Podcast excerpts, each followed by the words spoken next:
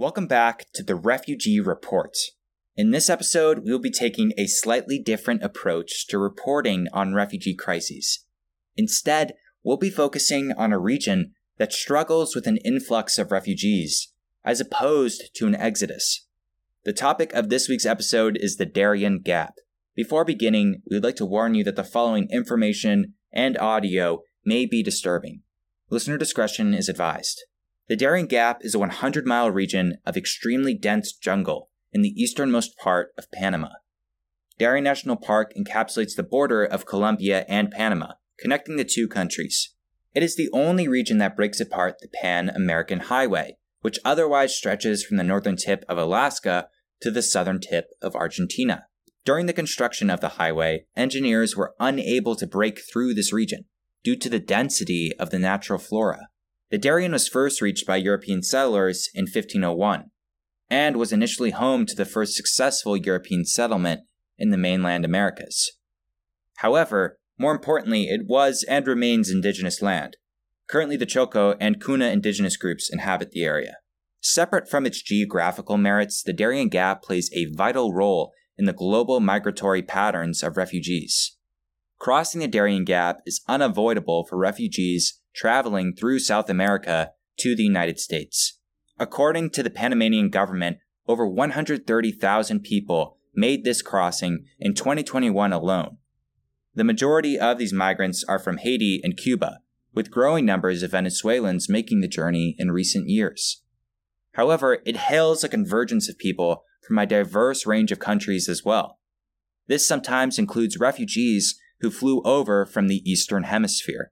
But before we continue this conversation on the Darien Gap, it is important that we make the distinction between migrants and refugees. A migrant is a person who voluntarily chooses to leave their homeland, most often in search of a more prosperous livelihood or improved economic conditions.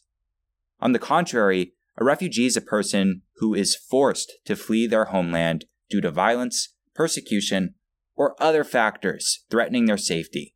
These two categorizations are frequently grouped together, as they often follow the same routes, facing similar issues along the way. Since there is such a diverse range of people following this route, the demographics of people in the Darien Gap are comprised of both refugees and migrants.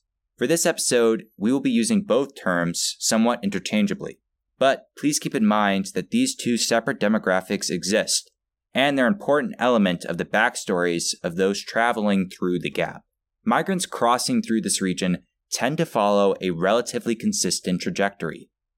After coming up through various parts of South America, they travel on foot or by local transportation to converge in the town of Necoclí, a small city on the eastern coast of Colombia.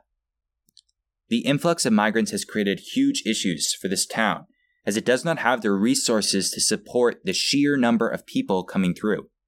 The healthcare system has been put under extreme strain, and the town struggles with getting sufficient supplies of food and water. From Necoclí, migrants take a ferry to the town of Acandi, Colombia, which puts them just five miles from the Panama border. Getting a spot on this ferry is often difficult. Some have had to wait weeks just to get a ticket. From Acandi, migrants head on foot into the dense jungle of the Darien Gap. The trek takes 10 to 14 days, and covers over 60 miles of jungle, throughout which migrants will face a myriad of challenges and dangers. Many pay smugglers or coyotes to move them across the border. Smugglers are known to extort migrants or treat them with extreme cruelty. Other forces, such as the Revolutionary Armed Forces of Colombia, paramilitary groups, and drug cartels, abuse migrants. These groups are known to rob, extort, and sexually assault these people. Migrants in the Darien Gap are especially susceptible to this, since they are marooned into the jungle with no way to protect themselves and nowhere to go. Listen to this Haitian migrant reflect on his journey through the gap. Euh, I would like to send a message to anyone who is thinking of doing this route. It's very dangerous. If I knew this, I wouldn't have done it. The Panamanian government's inability to protect migrants is one of the primary reasons this crossing is so dangerous. The atrocious acts they commit against desperate refugees and migrants are often human rights abuses. In addition to human factors, migrants also face a number of environmental challenges. High temperatures, inability to find clean water, frequent rainfall, landslides, and high rivers contribute to the overall peril of the journey. It is not uncommon for migrants to sustain injuries due to the treacherous terrain and jungle. Migrants who make it through the journey will usually exit at Bajo Chiquito, a small village in eastern Panama at the edge of the Darien Gap. At this point, international humanitarian agencies provide assistance to migrants. However, this assistance is limited and thinly spread. The Panamanian government has some temporary infrastructure in place to house these people once they emerge from the crossing. However, these systems are far from ideal.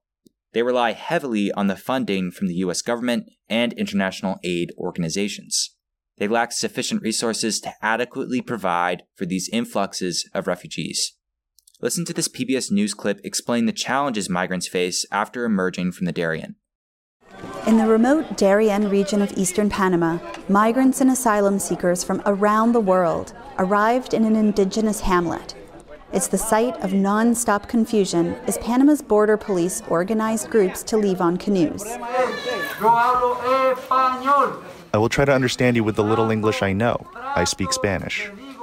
To get to the next town, they have to pay $25 for a boat ride, but many of them have no money now, and the trip is canceled. They thought it would be easier from here, just through the most dangerous section of their long journey, the Darien Gap. Now, at this point, you may be wondering why do migrants attempt to cross the Darien Gap? For migrants coming from areas such as Africa or the Caribbean, it may seem easier to simply fly into Mexico and attempt to access the US Mexico border from there. However, this journey is not that simple. The United States pressured Mexico to restrict the number of people accessing the border. This has caused Mexico to increase the stringency of its visa requirements. Thus, people coming from countries highly affected by refugee and migration crises are usually not eligible to fly into Mexico. Listen to this reporter explain the alternatives for these refugees. These journeys started long before. Migrants from Asia, the Middle East, and Africa flew into Ecuador or Brazil, where visa requirements are somewhat lax. Haitians also used this route as a springboard north. But to get from Colombia to Panama, they have to cross the Darien Gap by foot. It's the only missing 66 mile break in the Pan American Highway from the tip of Argentina up to Alaska. The Panamanian government has essentially no control over the Darien Gap. Security forces are not present, and the government has been unsuccessful in its attempts to bring order to the area. As mentioned earlier, much of the region is controlled by cartels, paramilitary, and guerrilla groups, making it extremely unsafe. Panama has adopted a policy of so called controlled flow. When migrants emerge from the Darien Gap, the Panamanian government processes them, screens them biometrically, and ensures they receive four disease vaccines. This system was set up with the assistance of the United States, as it provides mutual benefit to the two countries. It puts Panama in a position in which it can effectively manage this influx of migrants while minimizing the strain on its own economic system. It provides the United States with an early warning system in terms of the number of migrants it should expect at its borders in the coming months. Provided they have passports for identification, the Panamanian government then houses them in one of three reception villages just outside of the Darien Gap. Next, they provide them with transportation to the Costa Rican border. In these camps, migrants are provided with basic food and medical care. Given the time needed to undergo this screening process, the Panamanian government only transports about 100 individuals through the country each day. Due to COVID 19, the amount of time people spend in Panama has been greatly extended. Now it is common for migrants to spend up to a month waiting for processing and transportation. People originating from countries with high rates of terrorism and organized crime often wait even longer. This system is effective in transporting migrants through the country. However, they offer them little encouragement or ability to apply for asylum in Panama.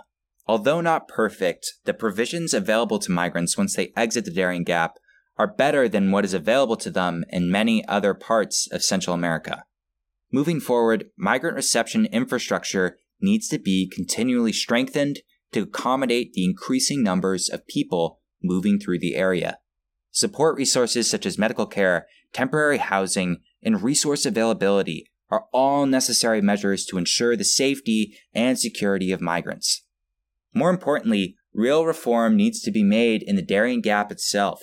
The Panamanian government has and continues to neglect the area, making few legitimate attempts to gain sovereignty over it, and essentially leaving it to dangerous groups. In order to reform the safety of this inevitable trek through the Darien, the Panamanian government needs to take strides to control the area. This means improving the trajectories available to migrants undergoing this crossing or providing safer alternatives to refugees and migrants. Before concluding this episode, we'd like to recommend an organization that is helping refugees in the Darien Gap. This episode, it is HIAS.